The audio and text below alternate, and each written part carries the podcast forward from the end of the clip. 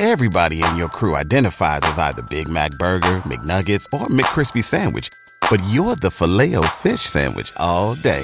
That crispy fish, that savory tartar sauce, that melty cheese, that pillowy bun. Yeah, you get it. Every time. And if you love the Filet-O-Fish, right now you can catch two of the classics you love for just six dollars. Limited time only. Price and participation may vary. Cannot be combined with any other offer. Single item at regular price. Ba-da-ba-ba-ba.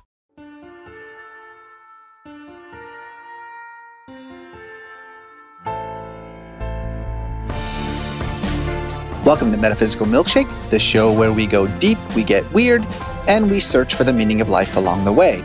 Presented by Cast Media and Soul Pancake.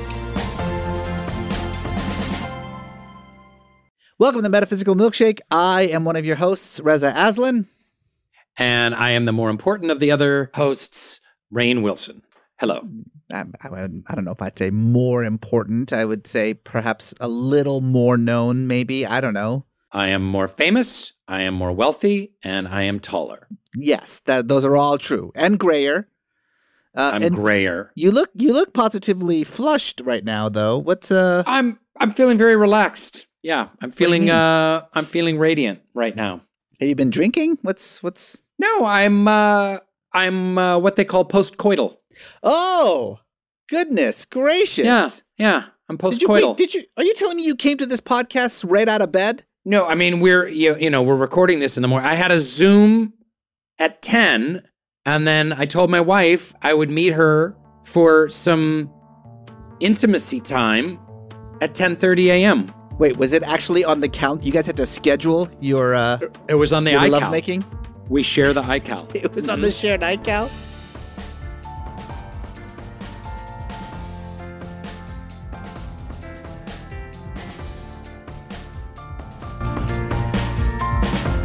No, it's it's terrible.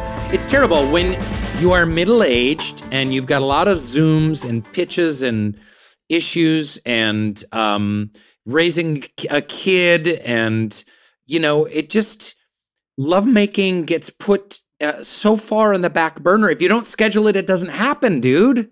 You know, you know. when I was, when we were in our twenties and thirties and in previous relationships, it just kind of like, hey, look, let's get some pizza. Oh, look, the baseball game's on. All of a sudden, you're fucking, and then yeah. you're just going on a walk, During and then you're walking the dog, and, and then you mm-hmm. you're you're buying something at the drugstore.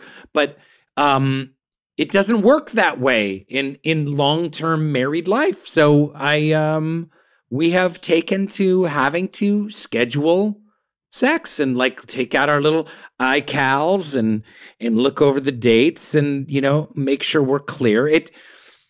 You have to leave enough time because that puts a lot of pressure. Because sometimes I, I get there and I'm like, oh shit, I have to like perform all of a sudden, and you know, uh, yeah. it doesn't quite work that way for me at the tender age of fifty-six. So, uh, what about you guys? What about you guys? How's that? Look, I'm making fun of you for you know having to write on the on the calendar sex ten thirty a.m. to ten thirty-five a.m. I get that, um, and it's and it's complicated, but I shouldn't make fun. No, of it you was because- ten. It was ten thirty to ten thirty-three a.m. ten thirty-three. Okay, that's a very.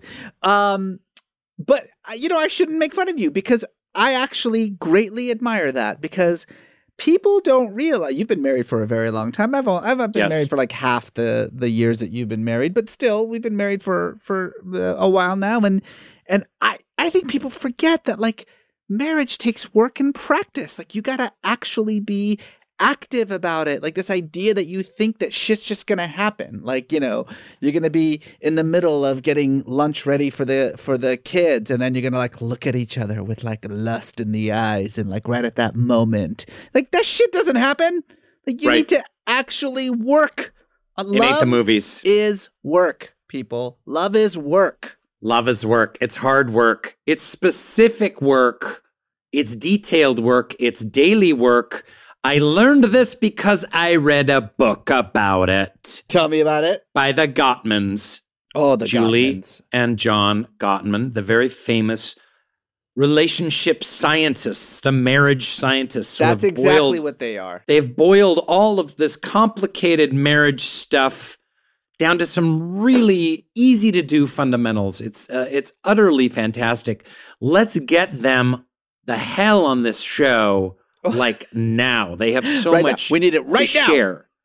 Folks, if you're unfamiliar with the Gottmans, uh, they are, you know, the the godfathers of love uh, therapy. Rainn is absolutely right. Like, this is love science. This isn't just like wishy-washy, you know, like how to how to you know have better sex in like four days by like using whipped cream and cherries and stuff. The, these are scientists who have done massive amounts of scientifically rigorous studies on why some people stay in love and some people don't. And in fact, uh, John Gottman's got this thing where he says he only needs about fifteen minutes with a couple. And yeah. in fifteen minutes, and he's done this for forty years, in fifteen minutes, he can tell you with something like ninety percent accuracy whether you two are going to work or not. Takes fifteen minutes. And unbelievable. Are there are there electrodes involved? No, but weirdly, there is whipped cream and cherries involved. And uh, by the way, uh, Julie Schwartz Gottman, herself a P H D, also a, a relationship uh, a guru and genius. And like these two are married, which is a conversation that we're going to have to have with them to figure out exactly yes, how definitely, that works. Yes, definitely, definitely. Together, have to bring that up. They have authored... I mean, literally, like hundreds of books. I'm not just like exaggerating. Like, I think it is like in the hundreds.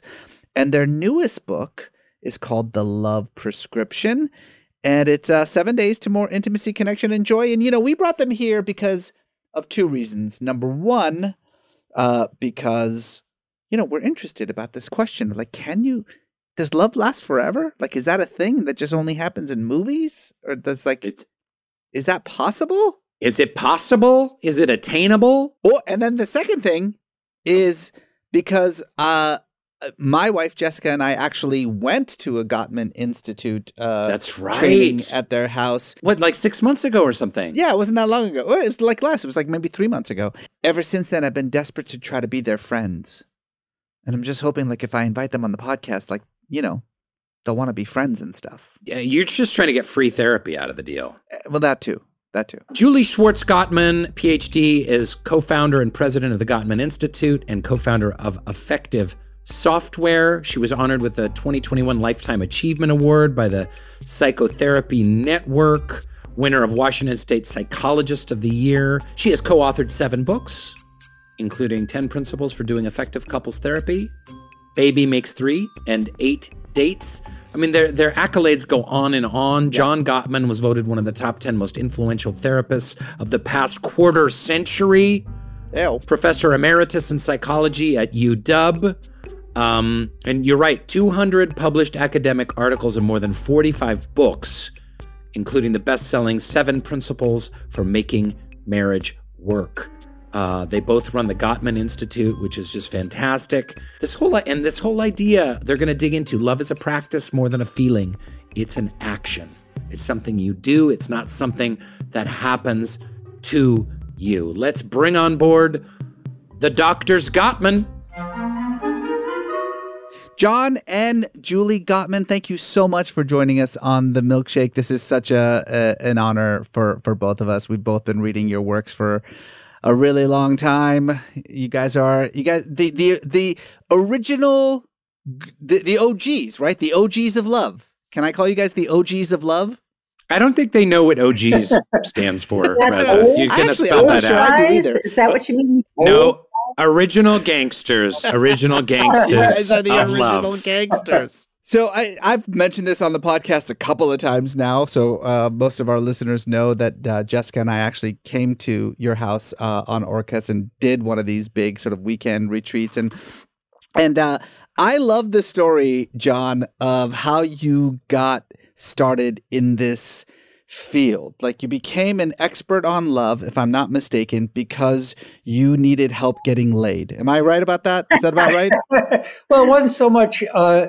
needing help with uh, with having sex as it was with um, love lasting, you know, that love oh, those are not different turning things? Into betrayal. Oh. Yeah. Yes. Tell us a little bit about tell us a little about how you got started, if you don't mind. Well, um, my friend Bob Levinson and I uh, became friends at Indiana University, and uh, we were commiserating with one another about how every one of our relationships with women had turned into a disaster. And then we decided to collaborate with one another. We actually, you know, did a test drive uh, collaborating with one another, and we had fun. Uh, Bob was worried I might turn into a lunatic.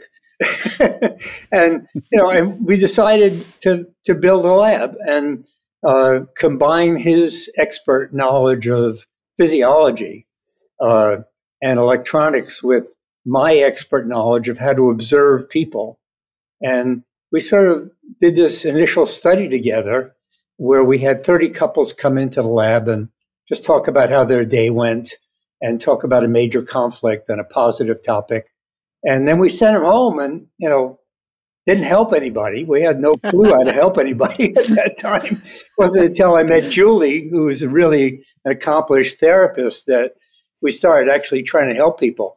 But we recontacted the couples three years later and found that our measures of physiology and the way they talk to one another could predict with ninety percent accuracy how the relationship had changed in the subsequent three years. But that was that was pretty remarkable. And there wasn't any psychological research that did anything but account for about nine percent of the variation. We were accounting for over ninety percent of the variation. Wow. And that kind of blew our minds. Were you good at numbers? How did you get yeah. into the statistics well, of this? Yeah, I started life as a mathematician. I even went to M I T and got a master's degree in math before I went into psychology. My roommate at M I T was a psychology student, and I found his books more interesting than mine, so I, yeah, I switched I would imagine. to psychology after that. That's fantastic. I, I love mathematics. You do this work as a couple. Um, I, I'm fascinated by that. How long have you been together? When did you meet? And and how do you deal with the pressure of being a couple known for your expertise in coupleship? I mean, you guys, I'm so sorry, you can't get divorced. Bad for you business. Literally. Bad for business. You Bad can't, no, it's not only that, like like all of the thousands of people you've helped and, and millions that have read your books are going to be true. so devastated. That's you can't true. It's get like married. A domino effect. Mom, mom, dad, don't get divorced, please. But how did you... How did you meet, um, and what's that pressure like? Okay, so we met in a coffee shop. We've been together for thirty-six years, married thirty-five years, um, and he was really, really cute and really sexy, so, you know, I knew we'd have no trouble getting laid beforehand, and um, we just started to talk. Uh, over coffee. And of course, this was in Seattle, the coffee capital of the universe. And we had a fabulous conversation. And then um, we started having phone conversations. I went on a speaking tour. Uh, and John sent me flowers at every hotel I stayed at, which blew wow. my mind. Nobody had ever given me flowers before.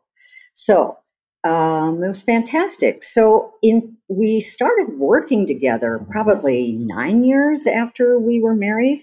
Um, I was doing individual therapy with really, really, really, really difficult folks, people who were addicts, who were suffering from addiction, P T S D, combat veterans, torture victims, you know, all kinds of people who were really, really, really in pain. And wow. John, meanwhile, was coming home and telling me all of his great research findings. And I couldn't resist. I got sucked into this fabulous, you know, not a dark hole, a sunlit hole of fabulous uh, information. And I just kept saying, why don't we share this with people? You know, why should we just keep it in the ivory tower? So uh, we formed an institute, the Gottman Institute, with a dear friend, and um, we were off and running and created the theory together, created the interventions together, right. uh, the design of the workshops, the design of the trainings, all that stuff we did together.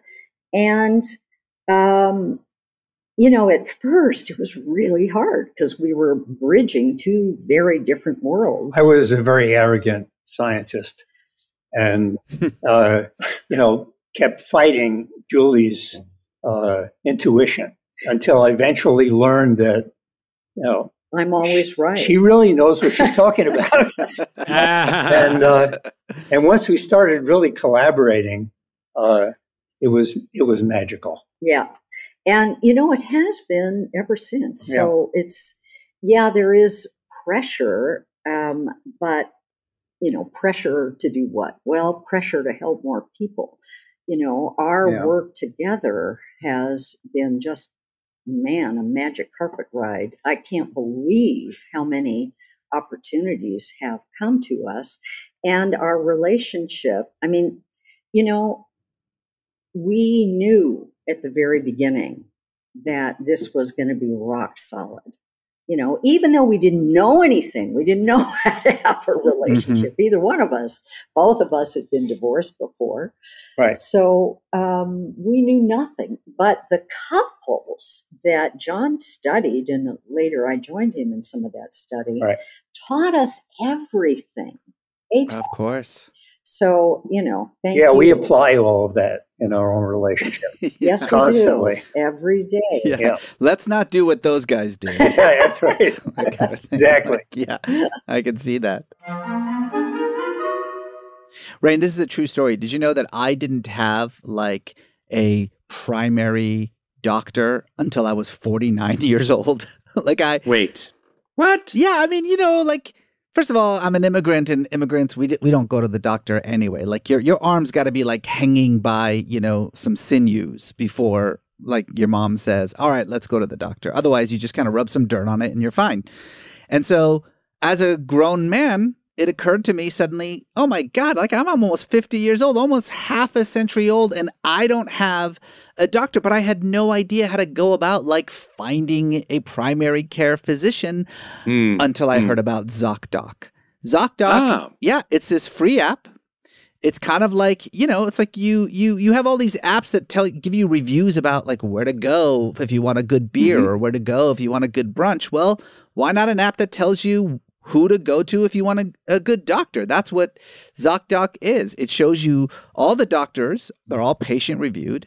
They all take your insurance, and they're all available when you need them. Find and review local doctors. Read verified patient reviews from real people who have made real actual appointments.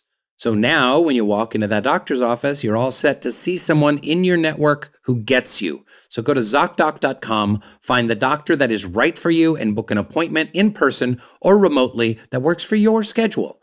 Every month, millions of people use ZocDoc, and I am one of them, America. It's my go-to whenever I need to find and book a quality doctor.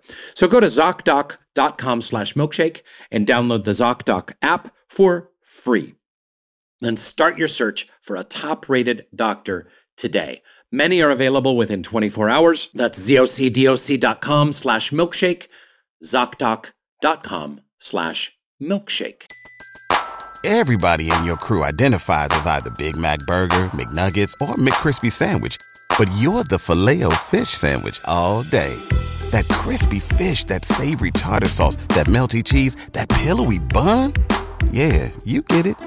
Every time. And if you love the Filet-O-Fish, right now you can catch two of the classics you love for just six dollars. Limited time only. Price and participation may vary. Cannot be combined with any other offer. Single item at regular price. Ba-da-ba-ba-ba. With Lucky Land Slots, you can get lucky just about anywhere. Dearly beloved, we are gathered here today to... Has anyone seen the bride and groom? Sorry, sorry, we're here. We were getting lucky in the limo and we lost track of time. No, Lucky Land Casino, with cash prizes that add up quicker than a guest registry. In that case, I pronounce you lucky. Play for free at Lucky Land Slots dot com. Daily bonuses are waiting. No purchase necessary. Void where prohibited by law. eighteen plus. Terms and conditions apply. See website for details. This is, what, like your two hundredth book? I don't, have you have you lost count? Because I've lost count. Like, you've written dozens and dozens of books on the subject. I think that's safe to say. And mm-hmm. you've been doing this, as you say, for decades. And it got me to thinking, I wonder, do you, has like the meaning of love changed over the decades? Has it become easier or harder? Uh, you know, how would you how would you describe sort of the current status of of the way that we, maybe this is important to keep it culturally defined. So let's just say in America, uh, how have you seen the very idea of love and marriage and relationships change over the years. And actually, interestingly, Rainn and I were just talking about this earlier. How has it changed during the pandemic? Because Rainn and I were talking about how we have all these friends who got divorced as a result of the pandemic, whereas for Rainn and me, it was the opposite. Like, we've never been closer to our wives because right. of the pandemic. Right. You know, two years stuck under the same roof actually yeah. made us closer than ever. So I'm I'm just curious, when you look at the decades of of working with marriages, working with love, how is the how are those two concepts changed, and how has the pandemic changed them even more? You know, it's interesting. I'm I'm reading a book uh, called Wired for Love uh, by uh, a neuroscientist named Cacioppo, who was married to a very famous neuroscientist, John Cacioppo, who unfortunately died uh, when they'd only been married seven years, I believe. Mm. And she's she's uh, really, in this book, talks about how social neurosciences found that love is universal, mm. that, you know, the kinds of things that work in love really are true across the whole planet. And, really? And hold for the human brain, you know, everywhere on the planet. And that's kind of what we discovered, is that the things that make a relationship successful or doomed are the same everywhere, everywhere on the planet. They're the same. Fascinating. And you mentioned the pandemic, and, you know, it's really true that, you know, some people really tanked during the pandemic. Their relationships got worse and worse. And some people, you know, like us, our relationship got better and better over the pandemic. Mm-hmm. So it's absolutely true. Let me add a few things. You know, I think uh, because we're so old, we can talk historically with real experience. And so, you know, in the old days, before the internet, you know, you met more in person through friends, through colleagues, et cetera, uh, and you got to know each other. And there would be time before you went to bed together. And uh, there would be a bit of a friendship, more emotional connection, and so on. Uh, in addition, people didn't leave each other quite so quickly. Mm-hmm. You know, now, mind you, this was before women's liberation. It was before women went back to work and so on. But these days, in comparison, God, man, it's such a different world mm-hmm. in that um, people are typically meeting over the internet. People are not necessarily telling the truth on the internet. And so there's uh, a lot of fantasy that's happening over the internet uh, that may not prove to be real. And when people finally meet up, uh, does it work or not? Well, they go to bed fast. And before they've really formed the emotional safety that is needed in order to really have a fulfilling Uh, love life, passionate life, as well as uh, a life together as mates or partners. So uh, people are also leaving each other much more quickly. Mm-hmm. Um, it's like, okay, you know, partner number one, nah, forget it. And they're more reluctant to marry. The um, marital age is getting older. A uh, little bit older, a little bit older, especially every decade.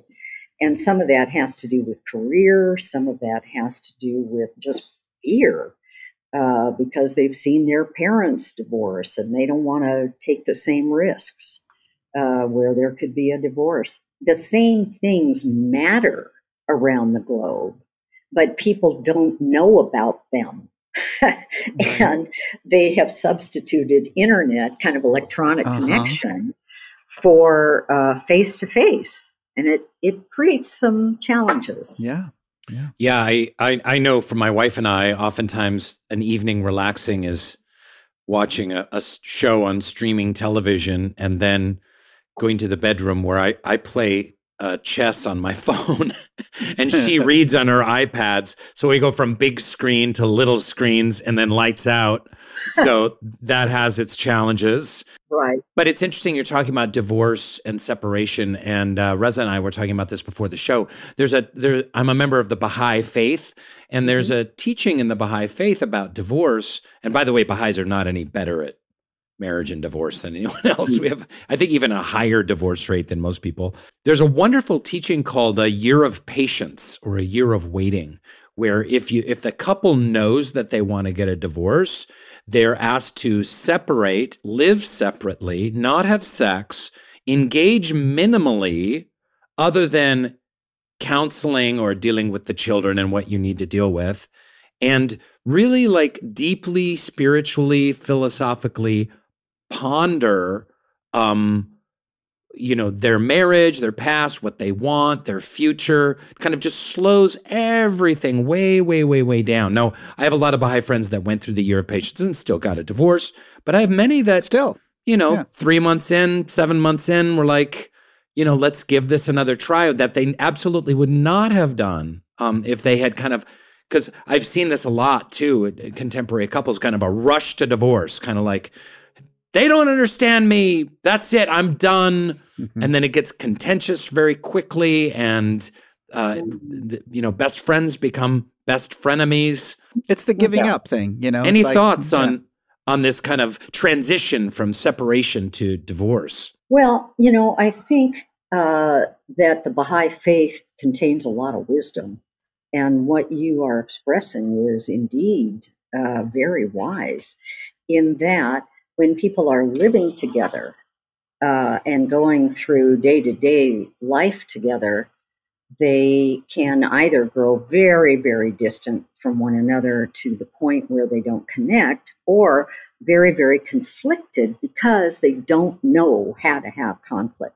Nobody takes relationships one oh one in high school, right? When we really need it. And so what we see uh, in both our private practice and in our workshops and so on are people who realize that they really don't know how to love. And that's mm. part of why we wrote this book, because people think it's a much bigger deal. It's much more complicated than it really has to be. Loving each other is as simple as saying, how you doing, honey? How was your day? Mm-hmm. Or saying, God, you look gorgeous today.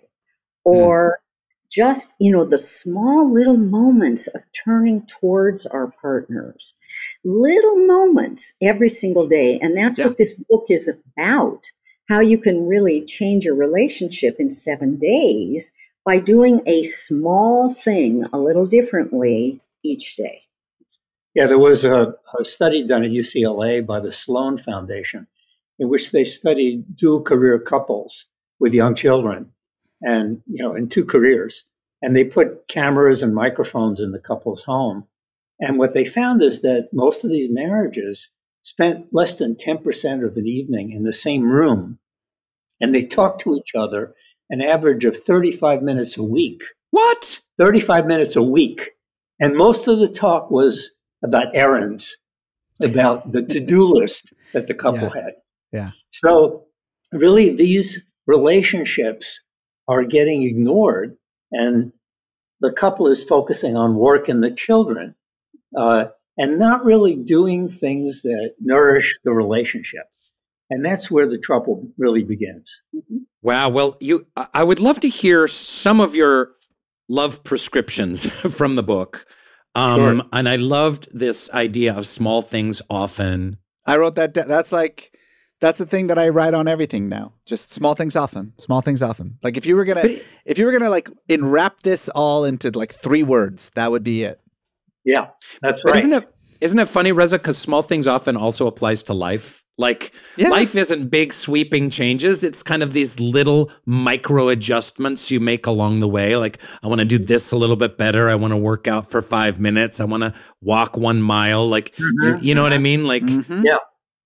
Well, that's kind of what we discovered in the apartment lab that Julie and I built, in which we uh, saw one hundred thirty newlywed couples and followed them as many became pregnant and had babies. And we studied them in interaction with their babies as well, and followed the babies as they got older.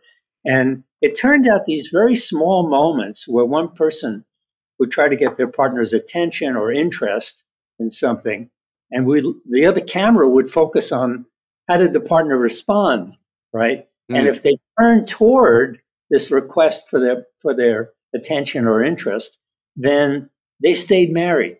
And the people who stayed married had turned toward these requests, these bids for connection, an average of eighty-six percent of the time. And the couples who eventually divorced, when we looked six years earlier, they had turned toward their partner's bids only thirty-three percent of the time. So this huge difference between just these small moments of connection made a huge difference, and even affected conflict, because the couples who turned toward at that eighty-six percent level had a sense of humor even when they fought with one another.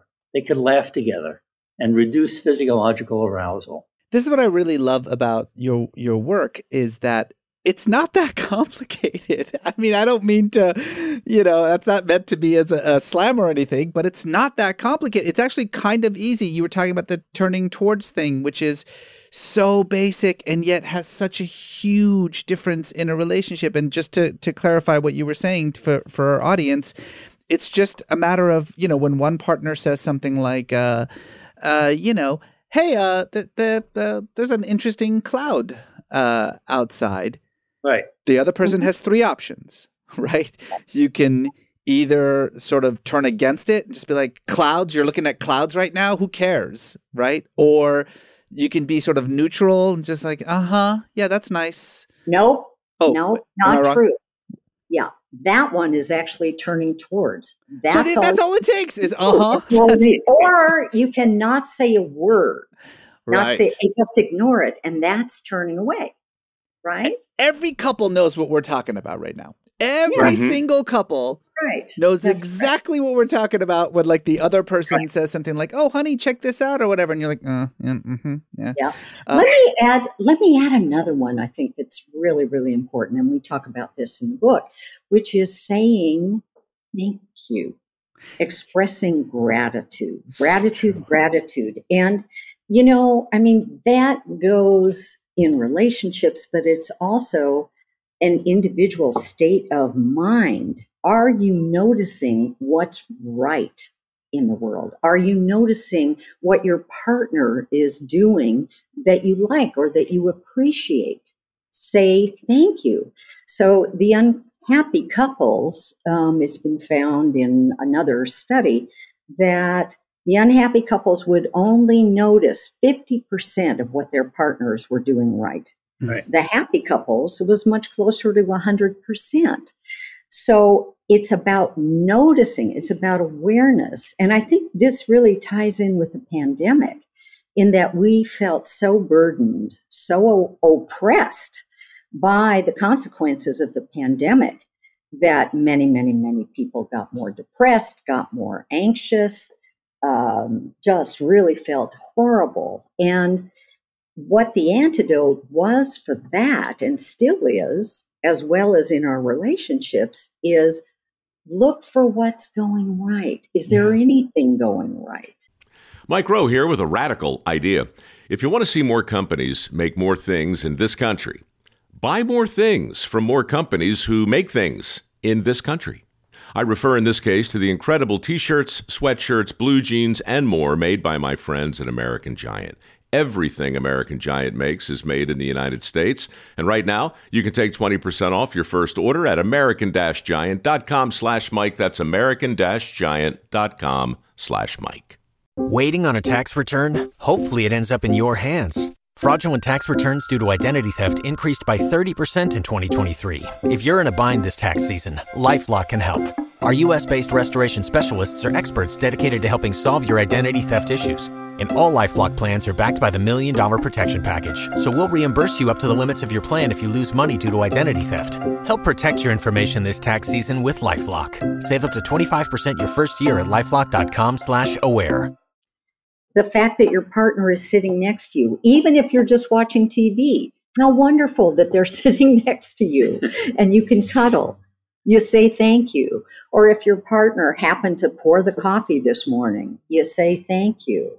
If your partner saw that you were tired and got up and did the dishes, wow, huge thanks. Thank you, thank you. So it's transformative. I mean, it's, it sounds simple. Like I, mm-hmm. I do, I... do all the house chores at my house. I do all the cooking and cleaning and, oh, and laundry cool. and all of that stuff. And it's just kind of how I was sort of raised to do it. And I've had, I've lived with a number of women and there's, and I've always done that job. And there's always been this weird sort of bitterness towards it. But my wife, Jessica, says thank you to everything that I do. But just the thank you makes all the difference because you, you feel seen, you feel acknowledged. It's just like, a, a simple thing like, hey, thank you for making dinner. Uh, it was delicious. Like, I will make you dinner every night after that. This is why this book is so great. Again, it's these tiny things, reach out and touch someone, you know, give compliments. The list goes on and on. But Reza, I thought we could try one of these exercises right now because okay, let's do it. It says in the book, what are masters of love best at doing? And they are best at, what they're great at is holding in the front of their minds what they admire most about their chosen person. So mm-hmm. you and I, having done one hundred podcasts together, working together for three years, mm-hmm. I'd like you to begin, then I'll go. What is it that you hold in the okay. front of your mind right, that you admire most about me and our little podcast marriage? Okay, here it goes, here it goes. I think that the thing that I admire most about Rainn Wilson, after years and years of uh, of our podcast uh, friendship, is how serious of a person he actually is. You know, I, I say this all the time. I think people would be very surprised when they meet, you know, the person Rainn Wilson, because they they're familiar with the actor Rainn Wilson, and the actor Rainn Wilson is often a goofball, right? But the person Rainn Wilson is a very serious, sophisticated, intellectual, spiritual person. And I think it surprises people. You know, people are people are like a little bit taken back. They just assume that you're just some sort of doofus in in real life, when in reality you're you're you're nothing of the sort. Very well thought, very, you know, a, a real deep, deep thinker. Uh, and also, as you know, because we've had this conversation a million times, I don't have any respect for people who don't put their values into practice or their faith into practice. Like, if you're not doing it, then what's the point of believing it? And uh, and you're you're somebody who is is adamant about doing it. Oh, wow. That's really beautiful, Reza. Thank you so much. That's really, that really means a lot, truthfully. Sure. Thank you so much. So my next question has wait, to do hey, hey, wait a minute. Wait a minute. The, wait, wait, hold on. Hold on. Did what? you did you forget something? Did you No, I was saying that because part of what's really interesting here is they have a section about ask a big question. And that's really what we do on this. I appreciate that. I appreciate that. I thought I'd, no. at least I thought you were going to say my butt. I thought at the very least you were going to say Here's, you appreciate my Reza, butt. I can't, I can't top you on that. I can't top you. That was very well said and so well formulated. It really, truly means a lot. I will say that what I love about you, Reza, is that you are engaged. You are fiercely, deeply engaged in the act of living a life. I mean, it's whether it's being a dad and raising kids, whether it's being married and like deepening your marriage, whether it's engaging politically, whether it's philo- philosophically writing books in kind of like sharing ideas. Like you, you never phone it in. You're always one hundred percent. You're deeply, deeply curious. And I think the world could use a lot more people like you. Aww. I love you, Rainn. No, oh, I love you too, Reza. I really do. Oh, this is, uh... But going back to this now, speaking one of, of one of the things we do in our podcast is we ask a big, we ask life's big questions. That's part of the inspiration for this podcast, is digging into life's big. And you talk a lot about that as a tool. Tell us about how, which is interesting because our podcast could actually be a marital aid, Reza. Um, but talk about how, why, what's the importance of asking big questions, not little questions. How was your day is one thing, but like, what do you want out of life is like one that you you put in here. Why the big questions? Here's why. Because as human beings, we all are philosophers. Every single person, no matter what your education, no matter what your I Q, none of that stuff matters. It's really that here we land on this earth and all of us are asking at a deep level, what do, what's my purpose? Why do I want to live? why do I want to live? I mean, it's an interesting question. Yeah, I've got a self-preservation instinct, but what else? What do I want to give? What do I want to contribute? Um, it's part of Viktor Frankl's work, who was a concentration camp survivor and who wrote about people's search for meaning. We look for meaning. Human beings are meaning makers. And so one of the most important things, you know, in our little brains is, how do we make sense of what's happening around us? How do we create an internal world that has our values, our priorities, our ethics, our moral principles, and our dreams? Who do we want to be? So it's really important to share and ask those questions in a relationship, because when you're talking about those bigger questions, it opens up each person's core. It opens up each person's heart way down, soul deep, into um, the very center of their being. And when you share that with your partner, there's a real connection. Yeah, yeah, absolutely. Yeah, Shakespeare said, we are the stuff that dreams are made of. Mm-hmm. And it's so essential to who we are as human beings, yeah, that we ask those questions about, what is our life going to mean? And what does it mean that we've lived? And what does it mean that we're going to die? And couples who really do that together, who not only have a relationship, but create a life together that has purpose and meaning, really wind up having much more joy in their lives, much more intimacy and connection. Yeah.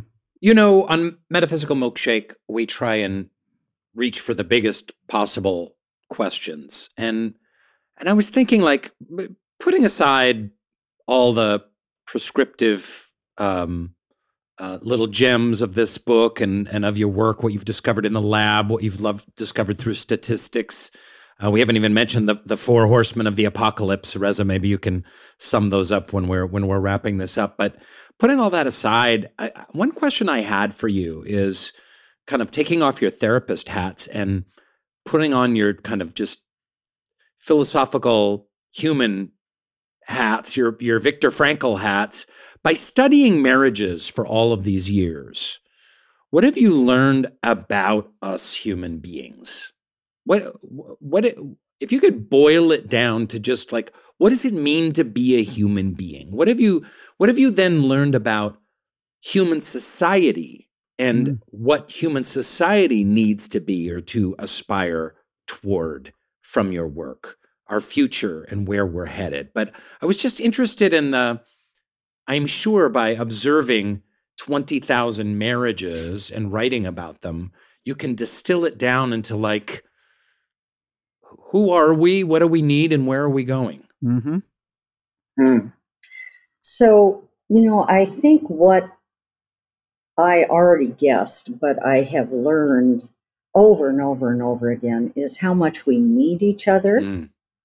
And that we are terrified of saying how much we need each other. Mm. You know, that's something that is really, oh gosh, so messed up in our own culture, in America. People think they have to pull themselves up by their bootstraps, that if something goes wrong in their life and they end up on the street, it's their fault. We blame them instead of our systems. Uh, that it, you're not supposed to need anybody. You're supposed to be an individual and autonomous and blah, blah, blah. Well, that is B S, basically. We are pack animals. We don't survive without interdependency, depending on one another. Uh, and part of that is relationships with love, also friendships, also connecting with our children. We are connectors. We need each other, and needs are good. They are not bad. So about humans, you know, what I would hope for in the future, oh God, is that altruism grows, that we begin to um, see how much we actually do need each other, how good care feels, how good it feels to give care, not just receive it, but to give it. Uh, and that we do a whole lot more of that in the future, not only for people, but for life, that we give back to the earth, we give back to the forest, we give back to the sea, we give back to our fellow creatures, two-legged or four-legged, that our altruism wins the human war between aggression and altruism, which we're caught up in now. I know we're out of, almost out of time. Just one last question here. Um, we were reading this Vice study uh, that was done in the U K, and it said that the average relationship, this including marriage, regardless of marriage, um, that the average relationship lasts for two years and nine months, which was so depressing, though also weirdly right on target for my average before my marriage. Like I think two years, nine months was basically every one of my relationships until I got I got married. But it begs the question, is it possible to be in love forever? Is love forever? It's a very interesting question. It's an empirical question. And a lot of people have argued that you can't be in love forever. It wears you out. You know, you have to go to being to loving one another, but not being in love. But Helen Fisher has actually studied this in the laboratory and looked at what happens to the human brain when you're in love. And, you know, and it's a remarkable thing that happens, and you just become better at creative problem solving and all kinds of things when you're in love. It really has a very, very big effect on the brain. And it appears to have no shelf life. You can stay in love forever. And that's pretty amazing. And then the question becomes, how do you manage that? How do you do that? And that's right. Kind of what we're about, is how do you stay in work. Love forever? But you really can be in love forever. I'm as much in love with Julie now as I was the weekend that I met her, which was a miraculous weekend. That's how I feel about you, Rainn. And I'm in love. Oh, oh, come on, Reza. Yeah, you know, I think I would agree with John that uh, depends, you know, there's so many questions about how you define love. And in love typically means you're in the soup of your own hormones, mm-hmm. right? uh, chemistry is bubbling. Um, however, I guess I define it differently.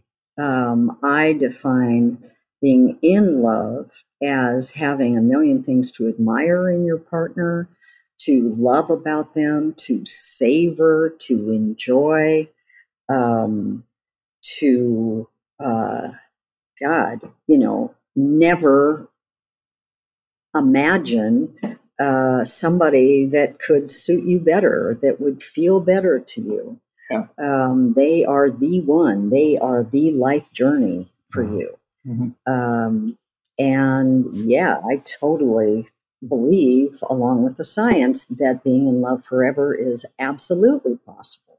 Yeah, yeah. yeah. Well, um, the book is profound. All of your books are profound. Uh, I will definitely check out that app you've got. Um, and just thank you so much for um, just illuminating the the world of of marriage and and.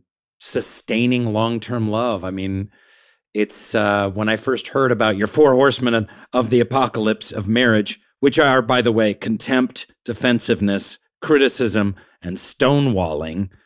Um, that was really brilliant, because when my marriage, and it has several times been in a really bad place, those four horsemen were definitely rearing their ugly heads. But you brought so much light to the world through your work. Um, we're privileged to have had this conversation with you, and thank you so much for being on The Milkshake. and Rainn and, and Reza, Reza, thank you so much for the opportunity to share with your audience. You guys are doing thank great you. work. Thanks yeah. for thank, the, thank the quick little relationship therapy between us, too. That was really... Yes, yes. We've, we've really worked out so much. Some things there. The Love Prescription, the book is called Seven Days to More Intimacy, Connection, and Joy. John and Julie Gottman, this has been an absolute pleasure. Thank you, you guys. Uh, incredible conversation. Reza, do you feel like you got some practical tools coming out of that conversation different than ones you got from uh, going to do a weekend with them? Well, I feel like that's an unfair question because I'm already a master of love.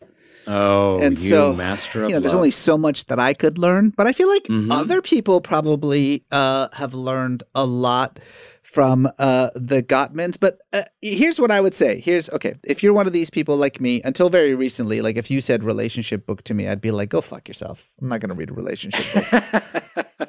What I will say is this.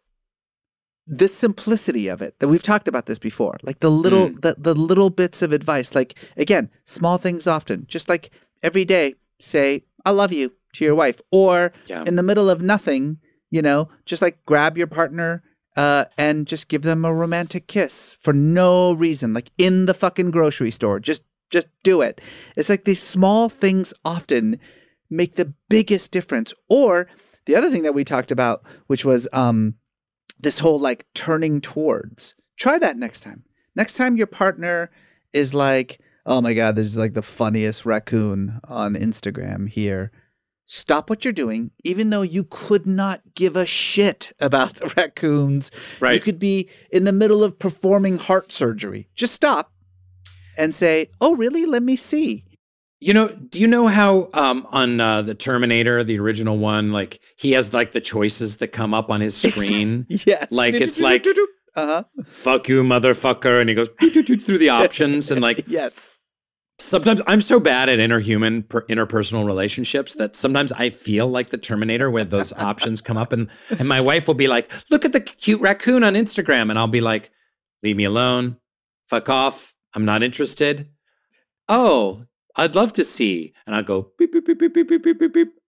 Oh, I'd love to see. I have zero like actual impulse to see the raccoon, but I know it's the best thing. Right. It's the best choice ultimately. And it's so easy and yet like so revelatory. I mean, these guys, they've, they've monitored, they mentioned this a little bit earlier. And like, if you thought that it was weird, it is weird, but like they actually have these apartments with like cameras and recording devices that yeah. they, that they like pay couples to just live in for a while so they could monitor them, which sounds like my fucking nightmare, by the way. But over and beyond that, they have all these stats and they will tell you that the biggest difference, like the biggest indicator of whether this is going to work or not is if one person says, hey, check this out, and the other person stops and checks it out, whether mm. they actually give a shit or not. Like yeah. that little thing can dramatically it improve yeah. your love life. So, you know, there's a lot of good stuff. One there. of the things that really struck me was when she was talking about gratitude. We've, because we've talked a lot about gratitude, and certainly mm-hmm. in happiness studies, gratitude is a big part of that. Sure. You know, daily expression of gratitude and, and whatnot. Um, but the whole idea that, okay, expressing gratitude uh, is important and it makes you happier and it makes you more successful and increases your health and stuff like that. But turning that gratitude toward your partner is not something people talk about a lot. They talk about, oh, I'm grateful for this cup of coffee. I'm grateful that I'm healthy today. I'm grateful for the sunshine. But like, you know, to express it to your partner, I'm grateful for you. I'm, I'm grateful for the way that you folded the socks. I'm I'm grateful for the way that you made dinner. I mean, that's, that's, Crazy. that's really, um, I just, I find that really, um, uh, is that, I find is that it your really alarm going, is your alarm going off? Oh, sorry. We're in yep. the middle of a podcast, Rainn. Sorry. That, yeah. What is that? What do you, you got to take medicine or something? Uh, no, I've, we've just, I've got something scheduled on the calendar, um, with holiday, uh, right now. So I got to run. Wait, wait, wait, wait, wait. Are you, Are you about to go have more sex? We um, we just got. We just have to. Uh, uh, we have to connect about something. So I'm gonna. I'm gonna have to run. Folks, thanks. folks, before thanks for having we gotta, me. We got to wrap this up uh, b- so that uh, Rainn can go and take care of things, if you know what I mean. Uh, if you want more of Life's Big Questions, uh, it's very easy. All you got to do is find us on social media at Reza Aslan, at Rainn Wilson. We're on Twitter at MetaMilk Podcast, on Instagram at Metaphysical Milkshake. Let us know your Life's Big Questions. We might just explore them on a future episode. And remember to follow, rate, and review Metaphysical Milkshake on Apple Podcasts, wherever else you listen to podcasts. And in fact, if you review Metaphysical Milkshake on Apple Podcasts, all you got to do is send us a screenshot of that review to Metaphysical. That is not, didn't I say screenshot? I said, I think yeah, I said. Yeah, I'm just screenshot. Backing you up. I'm like, screenshot. Are we? Oh, okay. All right. I thought maybe we were having I'm being supportive. I'm being, see, I've, uh, I've got your back. I'm, I'm here. This is good coupleship. Send the screenshot to metaphysical at cast media dot com. That's cast with a K. And we will send the first five people who do that, we will send you a copy of the Gottman's new book, The Love Prescription. And let me tell you, you you, you probably need it. So if you this want a free copy, this is a prescription you need. All yes. you got to do Put down write. those opioids, America. This is your people. prescription. And you can obviously subscribe to the Metaphysical Milkshake YouTube channel and watch our full episodes every week. Rainn, Rainn, are you are yeah. you still here? Are you still here? I'm- I'm here, but I really gotta go. I'm gonna, I'm gonna be in the doghouse, so I All gotta right. go. Thanks everyone for tuning in. We'll see you next week. Metaphysical next Milkshake. Week. We love you. Keep that love flowing, a love supreme. Bye. Bye bye. Metaphysical Milkshake is executive produced by Rainn Wilson, Reza Aslan, and Colin Thompson. It is produced by Safa Samazadeh Yazd, Harris Lane, Mick DeMaria, Hashem Self, and D J Lubel. Cast Media is the production and distribution partner. Original music by Jeff Tang.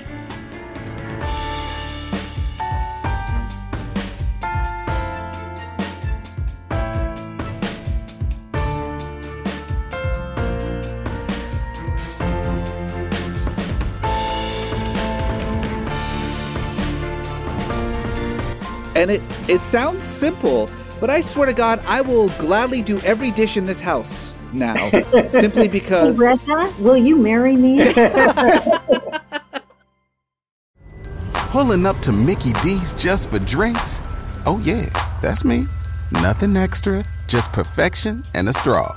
Coming in hot for the coldest cups on the block. Because there are drinks. Then there are drinks from McDonald's. Mix things up with any size lemonade or sweet tea for one forty-nine. Perfect with our classic fries. Price and participation may vary. Cannot be combined with any other offer. Ba-da-ba-ba-ba. Lucky Land Casino, asking people, what's the weirdest place you've gotten lucky? Lucky? In line at the deli, I guess? Aha, in my dentist's office.